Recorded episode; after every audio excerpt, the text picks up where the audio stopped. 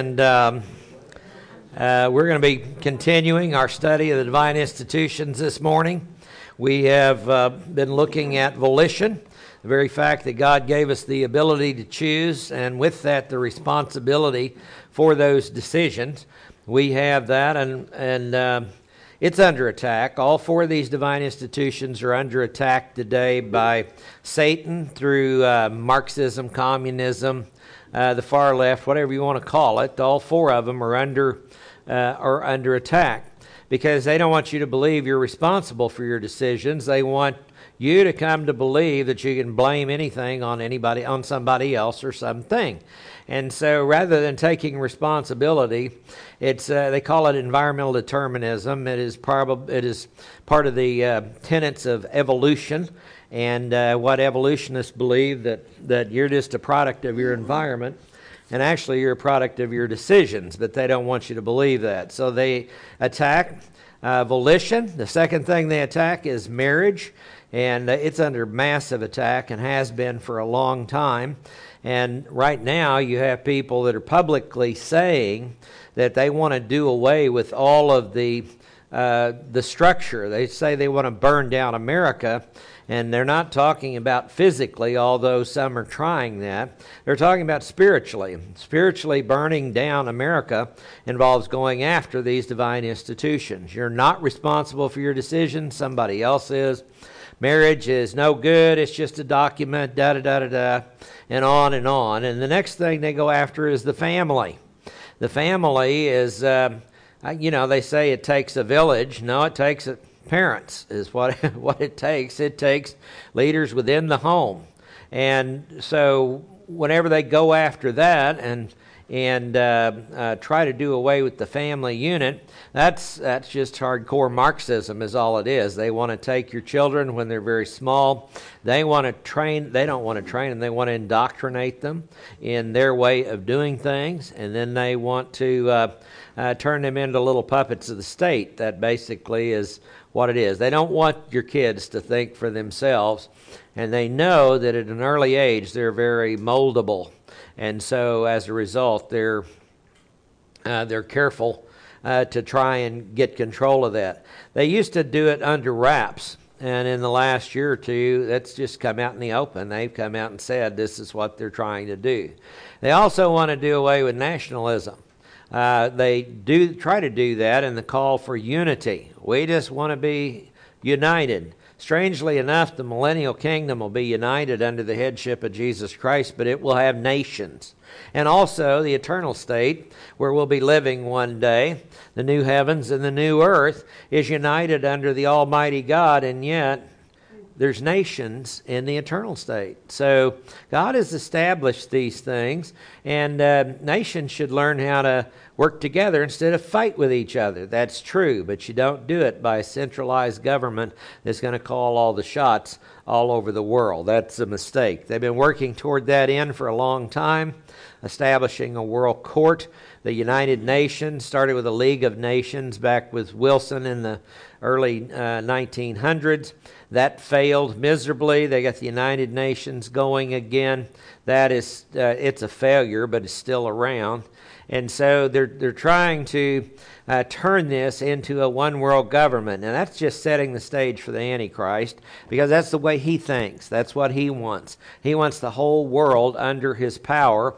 And he really thinks he's entitled to it because he becomes indwelt by Satan about the middle part of the tribulation, and uh, he's going to try to take over one way or another. Now, why is it important to do this? Well, churches need to teach what, what is being taught here. Uh, it can be taught in different ways, different methods, different uh, communicators, but they need to teach the importance of individual responsibility and accountability. They need to teach the importance of marriage. They need to teach the importance of family and the importance of national interest. They need to teach those things, and uh, they're not.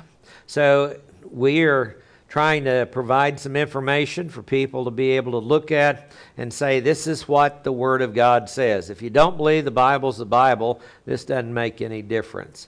If you do believe the Bible is the Bible and is the perfect revelation from God, which is reasonable to believe when you understand all the background. When you believe that, then you say, What he says is important. Thus saith the Lord, is how we should live our life. So let's take a few minutes for prayer. Today we're starting the third divine institution called the family. Let's take a few moments for prayer and present ourselves before God's throne. Uh, you are a priest to God. As a believer in Jesus Christ, you're a priest. So you have the ability to understand, you have ability to go directly before the throne. You have the invitation actually to ask that the Holy Spirit teach you what God wants, what the Father wants you to know. So with all those blessings, uh, we're supposed to put them to use. We're supposed to use what we have been given. So let's use that. Go in front of the throne and ask for enlightenment this morning. Let's pray.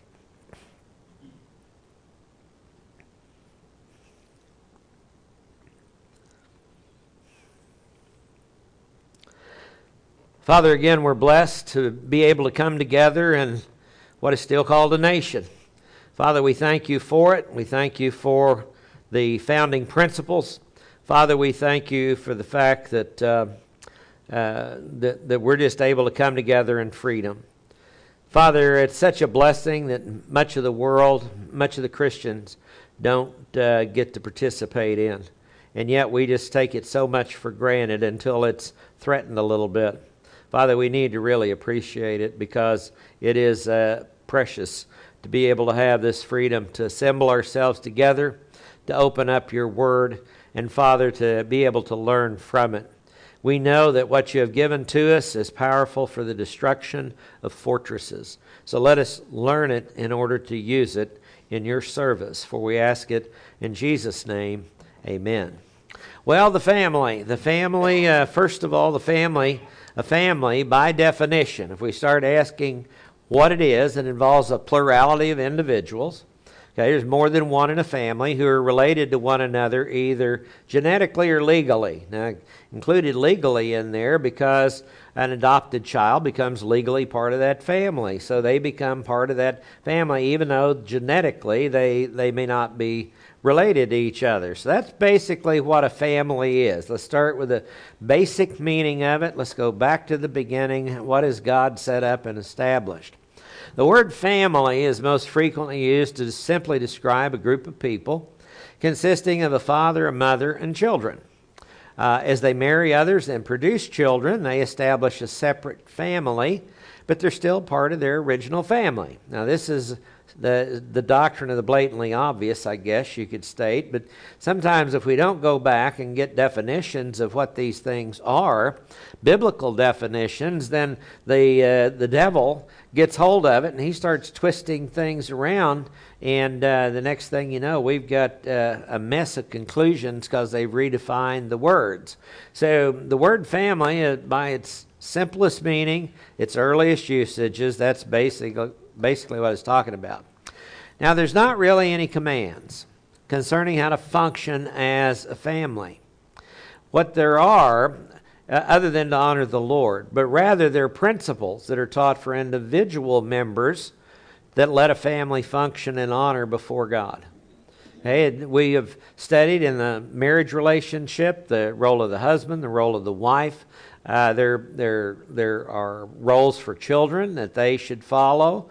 Uh, but there, the whole thing with the family, your family should be one that honors the Lord. I, remember this uh, passage in Joshua 24:15. A lot of people have that little little plaque on their door. As for me and my house, we will serve the Lord. So there's the leader of that household, Joshua, the leader of that family, and he said, as the leader of the family, this is what we're going to do.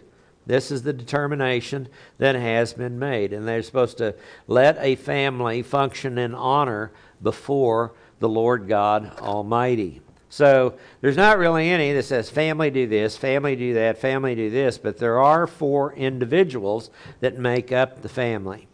Now, there exists the freedom to function morally. Okay, this freedom to function morally is important and morality is defined as the Bible does it, using different methods by di- in different societies to have maximum impact for the Lord. Family structures in different parts of the world just look different. They work different. They function different, is what they do. So here are these family structures, and they, they have that freedom to do it. Okay? It doesn't say that this is the way that, that daddy has to do it. Daddy should be the leader of the house and, and the things that go with that, but there are different ways that families in different parts of the world function. And as long as they are not disobedient to God, then they have a, a wide variety of ways in which they can function as far as bringing in.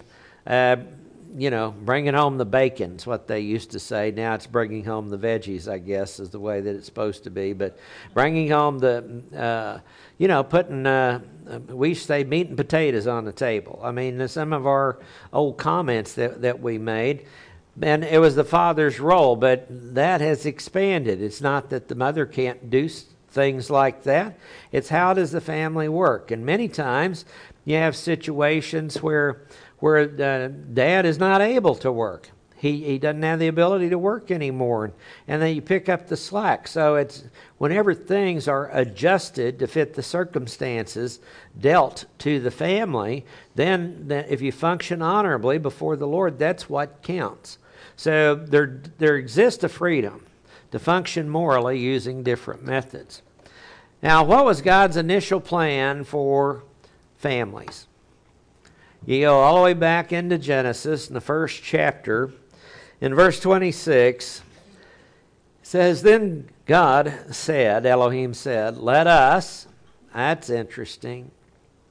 Father, Son, Holy Spirit, let us, it's plural in there, make man, Adam, which is obvious, has an obvious meaning here of mankind. Mankind no definite article is found with this, not make the man, but he's talking about mankind in general whenever he starts out in Genesis 1 in our image. And then it says, according to our likeness. We could go into the Hebrew and exegete it and the Zelem and Demuth and the image and the likeness and the various things that is there, but what it is is we're made in the image of God. Humanity is made in the image of God and let them, we know that that word Adam refers to humanity as a collective singular because look at the them here, which is clearly a third plural. Third person plural indicating mankind. Let them, mankind, rule over the fish of the sea, and over the birds of the sky, and over the cattle, and over all the earth, and over every creeping thing that creeps on the earth. Okay, what is that? This is Genesis 1. We, we came into being to, to have dominion over the animal kingdom.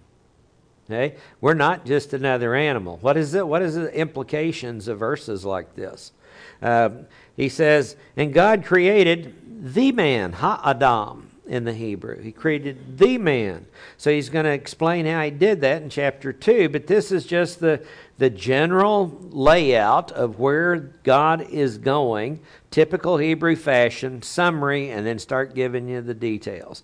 So he says, And God created the man in his own image. See, it doesn't argue with uh, bringing the woman from the man's rib in the next chapter. It, uh, there's no conflict there at all. He created the man in his own image. In the image of God, he created him, male and female. He created them, mankind, male and female. Now, you can argue with God all you want to. But this is the way he did it. This goes back to creative activity, and it is the prerogative of God. So if, if you don't like being a man, too bad. If the chromosomes come out that way and the genetics come out that way, you that's God created you. And uh, I, I find it interesting. Some people that believe God made a mistake have an argument with God to begin with. He, he doesn't make mistakes. That's not who he is. Male and female, he created bara them. We're looking at creation out of nothing here, like in Genesis 1 1, the beginning, Elohim created out of nothing the heavens and the earth. So when he made them, we're talking about the souls of mankind, the immaterial part of mankind. Notice there's a distinction between male and female, and it's, it's not just a genetic distinction, it is a distinction of, of the way you view things. And God blessed them, Barak. Love that word. Baraka is a word means blessing. Barak is the verb form of that word. And he blessed them, then he said to them, Be fruitful. Now, here is the overall picture given to the man and the woman in chapter 2. But what did he say to them? Five commands follow. When he says, And he said to them, Be fruitful. Okay? We, we pretty well know what be fruitful is produce a lot of fruit, and multiply, and fill that's the third command. Fill what? The earth. And subdue it. And rule over the fish of the sea and the birds of the sky and over every living thing that moves on the earth. So he created the man, and out of the man he's going to bring forth the woman and he's and their their job is to be fruitful, multiply, fill the earth. Don't just sit there in the Garden of Eden and eat kumquats all day long. Get, you know, take care of this. He put the man in the garden we find in chapter 2 to tend it, to keep it. And shamar, as the word means to guard, to guard it. So he put him in there to guard it. And here to subdue the earth. Isn't it interesting? We somehow lose sight of the fact that man was put in here to subdue the earth and to rule over all the animals. And somehow, some some uh, evolutionists right now think that that mankind is a cancer on the earth. We're the problem, and so us being the problem, we need to be removed. And if we are removed, then that leaves the world to all the animals, and they can live as they should live. So, God's but what is God's plan? Okay? Be fruitful, multiply. What happens when man, woman multiply? They create a family, right? They have a family already. But the part of it that says multiply, have children, have offspring. How many? Is the earth full yet? Some people would believe you the, the world's getting overfilled. But it's, uh, I just came back through Texas yesterday. What's it filled with? Grass? Cattle? I mean, when you come back out of out of Texas down west of San Antonio, um, uh, Austin area, and you come back up through the hill country, it is mile after mile after mile after mile of a whole lot of empty space that's out there. At one time, back when I was uh, a kid, you could take all the population of the earth and put them in the state of Washington. And they'd have nine square feet per person. I told that to my dad, and he said, Well, that's not very much room. I thought, Well, that wasn't the point, Dad, but anyway, the point is there's a whole lot of room out here for, uh, for us to exist. We are not overpopulating the earth. I, I heard this morning that if we put in something like uh, a new nuclear reactor a day until 2050, we'll have we'll have a whole different uh, energy supply and won't need to burn fossil fuels and it just creates a few more problems. Some of the problems is we don't have the the fuel to fuel nuclear reactors here. We have to buy it from other people that are not our friends. Anyway, God's initial plan was for families to fill the earth. The early families are not perfect. And that's taught by Cain and Abel. Genesis chapter 4, we all know that story. And, uh, you know, God wasn't happy with, with Cain's sacrifice. And uh, he was happy with Abel's sacrifice. And Cain got very mad at it. It's quite a chapter to go through. But the early families were not perfect. So uh, Cain and Abel is just the picture of that in chapter 4. Chapter 5 of Genesis tells us they were multiplying, though they weren't filling the earth yet, but they were indeed multiplying. And they became so evil that God administered discipline to the entire earth, saving only Noah and his family. uh, Genesis 6 through 9, and 1 Peter 3.20, which interestingly enough says God saved eight souls through the water. So there wasn't a whole lot of other people that survived, actually none. According to Scripture, inspired of God, revealed by Himself, that has to be perfect. Only eight people got through that flood in the in the whole earth. This is a life-size replica of uh, the Ark, which uh, this one's located up in Kentucky, and it's kind of got a, a picture, a rendering to give some idea and perspective of how big that thing is. When you start looking at it's 450 feet long, a football field and a half. That's a pretty good. I don't know if you want to call it a boat. If we got any Navy guys in here, it's a ship, is what they would call it, and get upset if you called it a boat. It was a barge type of thing, and it was designed for just what it was getting ready to do. Now, that's what happened to the, the families. The families of the earth got so immoral and so decadent that God did away with them. After the flood, out of those eight people came a whole batch of people, the descendants of Shem, Ham, and Japheth. And we read about that in Genesis chapter 10. And that, that's the passage that when people start reading the Bible, Genesis 5 is, is oftentimes where they quit because Adam begat Seth, and Seth begat Enosh, and Enosh begat Mahalalel, and it goes on from there for 10 generations. And so I get tired of all the begettings. Okay? But you look at it from another way, and they were fulfilling God's command, right? To fulfill to fill the earth. Genesis chapter 10 is another list of genealogies. Some people say, well, I'll jump to the New Testament and read that, and you go to Matthew 1, and Adam begat Seth, and Seth begat Enosh, and they pick it up again, and it kind of tells us there is an important, uh, the importance placed on a lineage that uh, and will track its way to Christ. He is true humanity. He is the last Adam. Uh, you have a picture of that with that those lineages being put there. You have a picture also of the fact that he is of the line of Jesse, line of David, line of Solomon. That that's who he is. That he is the Messiah in the line of kings of the Jews. But Shem, Ham, and Japheth, and it's it's interesting that it's been pretty common knowledge for a long time that the uh, Japhethites uh, basically moved up toward Europe into the European area after the Tower of Babel. And the Hamitic groups basically moved toward Africa in that area and also to the east. And the Shemites stayed pretty well in that central uh, area around uh, Israel. So the descendants of Shem, Ham, and Japheth.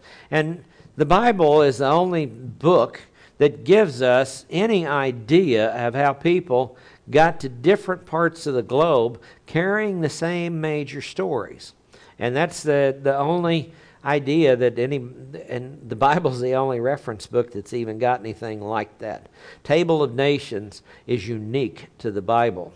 Now, like before the flood, the families began to follow the paths of evil. So God confused their languages and he scattered them by family to different parts of the earth. That's Genesis 11. Now we know that after the flood, in Genesis chapter 9, he told Noah, he said, You see that sign in the sky, that rainbow? I will never again do to the earth what I did. No, devil, when God says, I will never again or I will, the devil goes after that, doesn't he? Because he will try to use that amongst the, the humanity here on earth, and he'll try to use that and say, well, God's not going to f- wipe us all out again. Hey, let's eat, drink, and be merry, for tomorrow we die. And so, what did God say? I don't have to flood the whole world to bring discipline on the whole world. So, what he did was he scattered them by family to different parts of the earth. And they went out and they had different languages and uh, my, con- my belief is that, uh, is that um, India was the leftovers.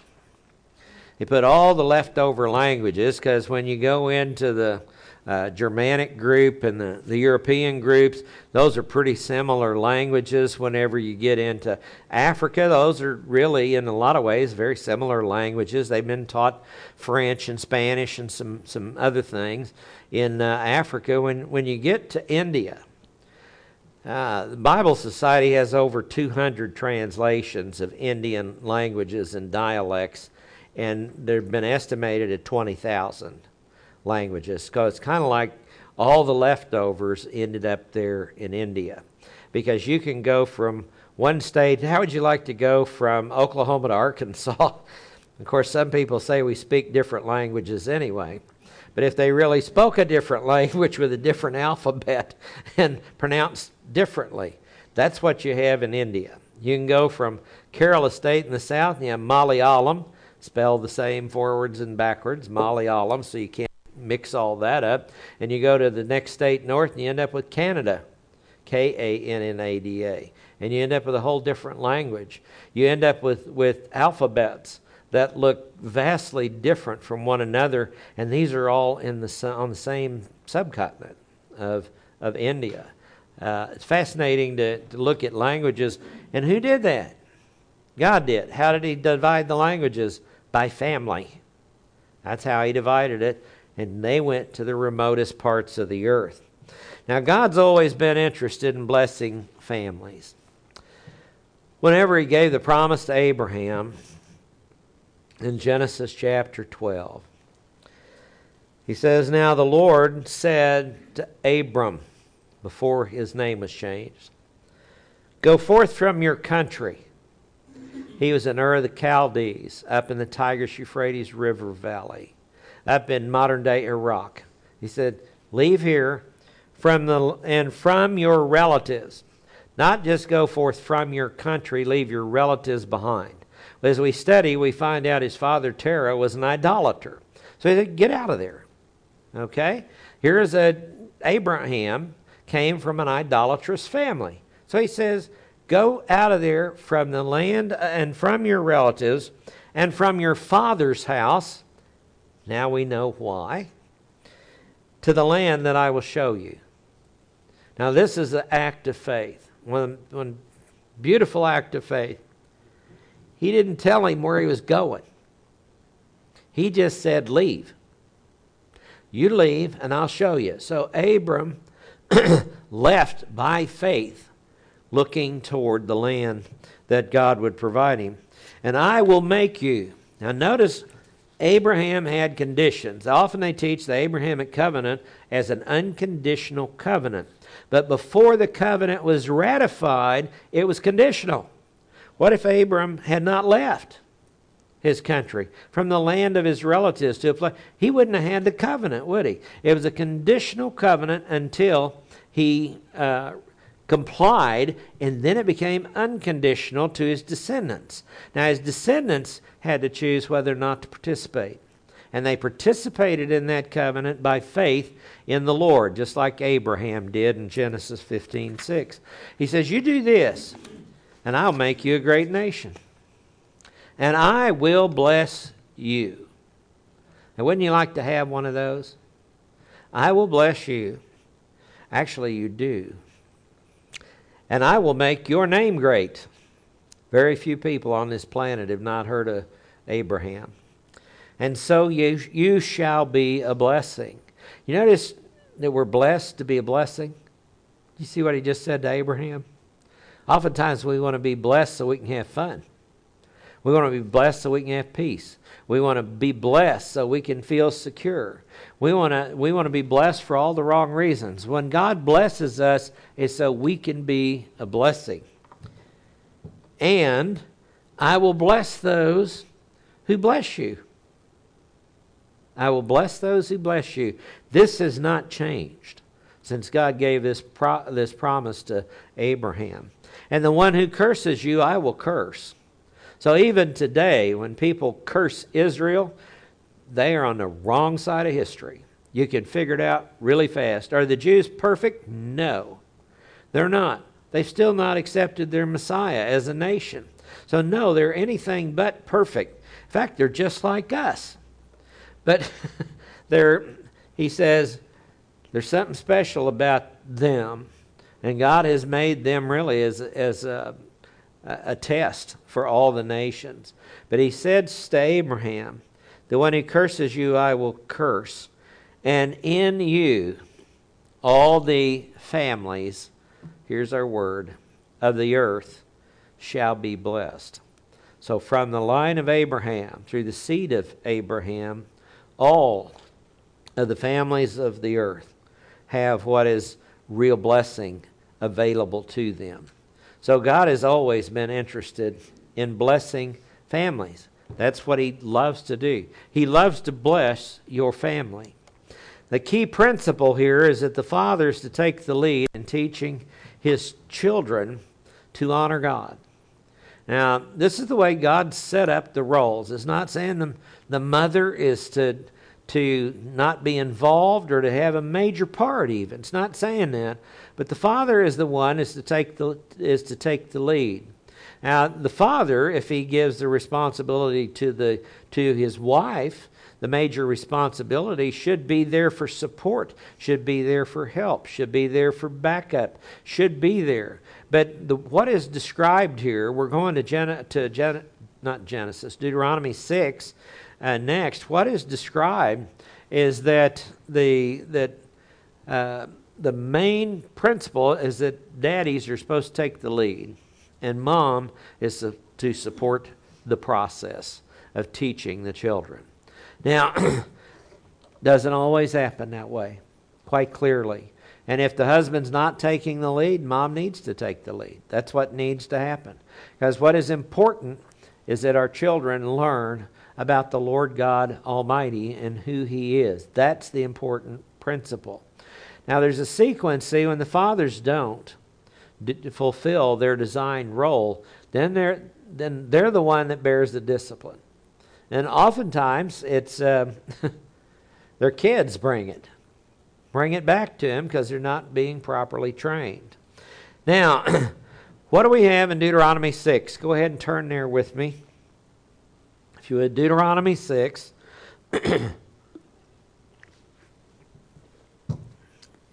Deuteronomy 6 is the importance of the great commandment in the family in the first three verses. Now, I know this was given to the Jews, and some people will look at this, some good friend pastors of mine, they say, We're not under the Mosaic law, and therefore you don't need to pay any attention to it. I beg to differ with them because there's some principles found in the Mosaic law that, that transcend cultures, dispensations, and everything else. And there are principles taught here that are transcendent of culture and dispensations. And we're going to look at them. It says, This is the commandment. Commandment is the word uh, mitzvah. Mitzvah is a, a, normal word translated as commandment.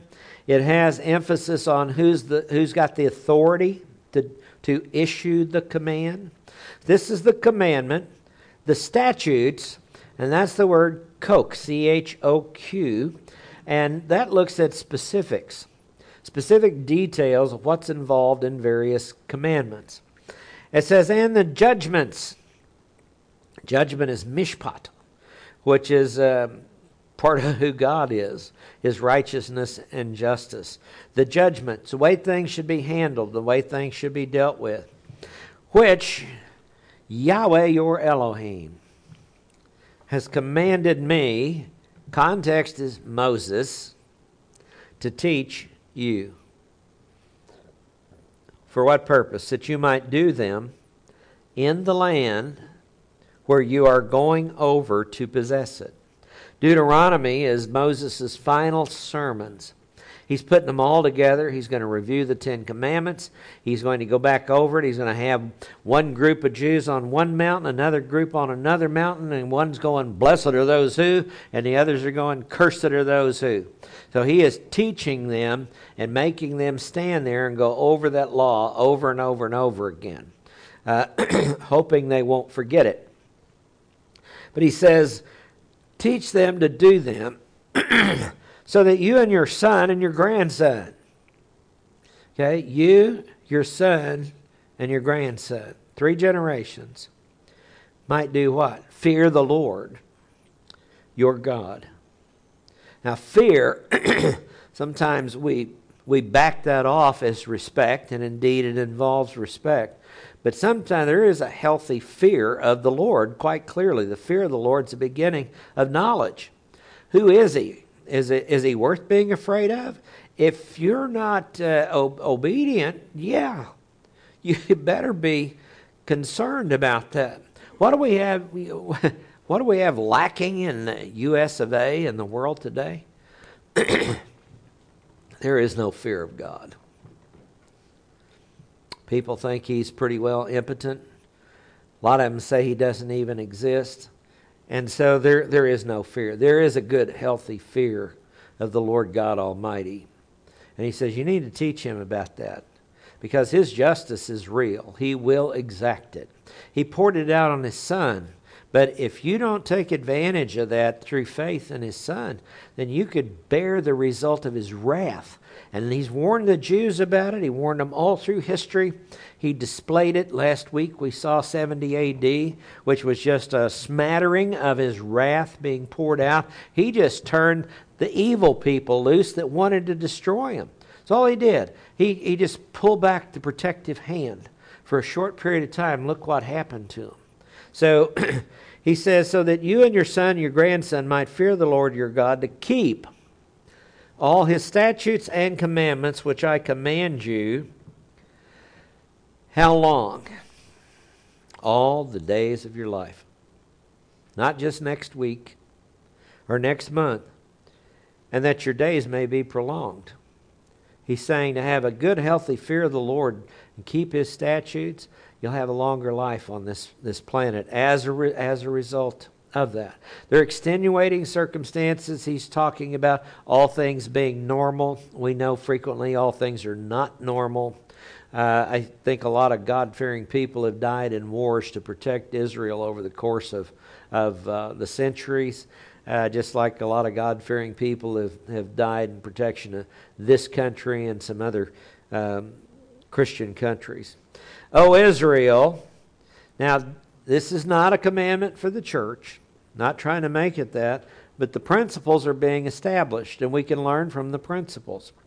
He says, O Israel, you should listen and be careful to do it.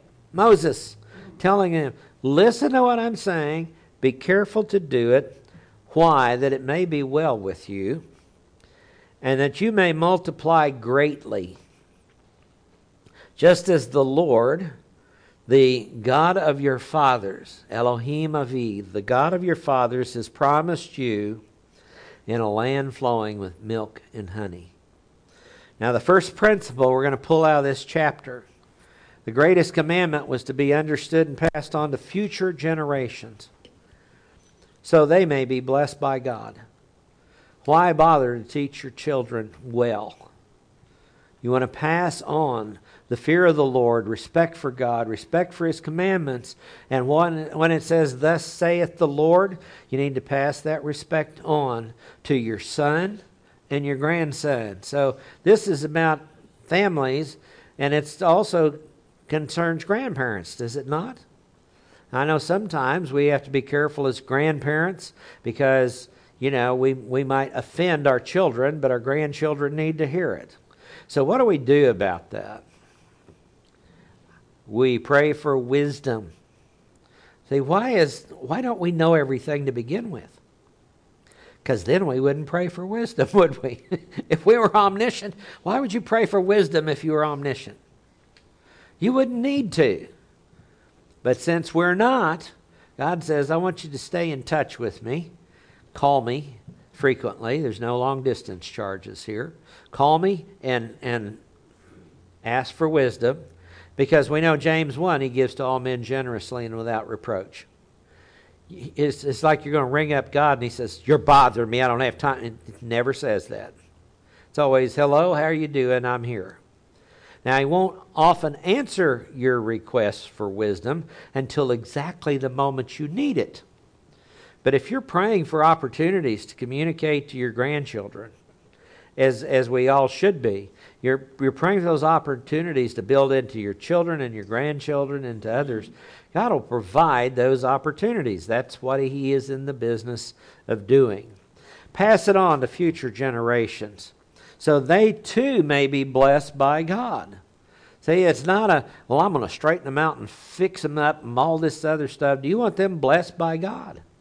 Well, that should be our, our motivation. Now, the importance of instruction in the family is in Deuteronomy 6, verses 4 to 9. And it says, Hear, O Israel. Now, this is a Qal imperative of Shema, the word for listen or hear, the Hebrew word. In fact, the Jews call this the Shema. It is the greatest commandment. It is called Shema because it says to hear. When the Jews put phylacteries around their neck and fulfill some of these things, oftentimes the verse that is written down is they're not just little ornaments they're designed to be teaching tools and inside that phylactery is this verse. Okay? What does it say? O israel the lord is our god. Yahweh our elohim. The lord yahweh echad echad means one He's one. It's one God, not multiple gods, not three different gods. He's, he has three persons, if you will, but he's one. It's exactly who he is. And, okay, there's a statement of fact. There's a statement of thus says the Lord, if you will. And you shall love the Lord your God. That's what you do about it. You shall love the Lord your God with all your heart, with all your soul, and with all your might. Now, some say, well, Jesus made a mistake when he quoted this verse because he added mind into it. He said heart, soul, mind, and strength. He had four parts. But what he was doing in that time frame, 1500 years after Moses, the Jews viewed man as being put together with heart, soul, and might, strength, physical strength. But the Greeks had added in and hence taught a lot of the Jews heart, soul, mind, and strength, and they differentiated. So that it, Jesus helps us understand fully this verse. Is exactly what he does. He didn't make a mistake. He knew exactly what he was doing. He basically says, Love God with every part of your being. Every single part of it. Heart, soul, mind, strength. If you want to add a fifth, sixth, and seventh dimension, love him with those two. That's what, you're, that's what we're called to do. All these words which I, Moses, am commanding you today shall be on your heart. Why is it important to put them at the center of your being, on your heart, the center of your being? Well, let's see. It seemed like Jesus said, out of the heart of man proceed evil thoughts, murders, adulteries, and everything else. You know, on the inside of us is uh, a sin nature, and that sin nature is not good. And so you want to replace those things that are in there with things that should be. These things which I am commanding you today shall be on your heart. You need to make them part of the center of your being. It's not really the organ that pumps blood he's talking about here. It's the center of your of activity. That's what kardia and lave, the Hebrew word, both both are referring to. He says, shall be on your heart. I want them at the center of your being. And you shall teach them diligently. Look at this verse. You shall teach them diligently to your sons. Now, who is Moses preaching to? it's not the choir he's talking to here. He's preaching to the sons of Israel. And he's addressing the dads. And he says, And you shall teach them diligently to your sons, and shall talk of them when you sit in your house, and when you walk by the way, and when you lie down, and when you rise up. Did he cover every part of the day here? When you're inside, when you're outside, when you're lying down, you're resting, and when you get up, Talk to them before bed, talk to them when they get up during the day, and you shall bind them as a sign on your hand, and they shall be as frontals on your forehead. You shall write them on the doorpost of your house and on your gates. So if you want to put a cross on your house, go ahead and do it. If you want to put up a, a Christian picture or a reminder or whatever it is, put them in your house. Put them all. That's the principle here. That is the principle that is being clearly taught. See, parents were to use multiple methods to impart God's word to their children. In other words, if somebody came into, into your house, would, would they know you're Christian? Would there be enough evidence to convict you? If you found yourself in Iraq as a Christian, they'd make this thing, this symbol in Arabic that looks like an N on the front of your door. And that marked you as a Christian. Yeah. You may have seen some of the t shirts from Voice of the Martyrs that says, I am in. And it looks like that letter N. That's the symbol for a Christian in Iraq. And what they would do is they would go mark those houses, oftentimes give them a certain period of time to convert to uh, Islam or die, them and their whole family. Now, what would we do in a place like that? We, we probably we won't know. We can say, well, I do this and I do that. When it comes down to it, what would we do? But those people have already made a decision what they're going to do. When the authorities bust through the door, or those without authority claiming authority bust through the door to do them harm, they're not going to deny the Lord. So here, they use the Lord is saying use multiple methods to teach it to your children. If you wear a Christian t shirt, we've got so many methods right now, it's ridiculous. We've got almost so many that they become so commonplace that we don't pay attention to them anymore. But the one thing about this nation that's becoming that's becoming uh, farther into darkness than ever is people are going to it'll draw attention again. It sure will. You wear something that says one nation under God on, on your shirt or something. Wear an American flag.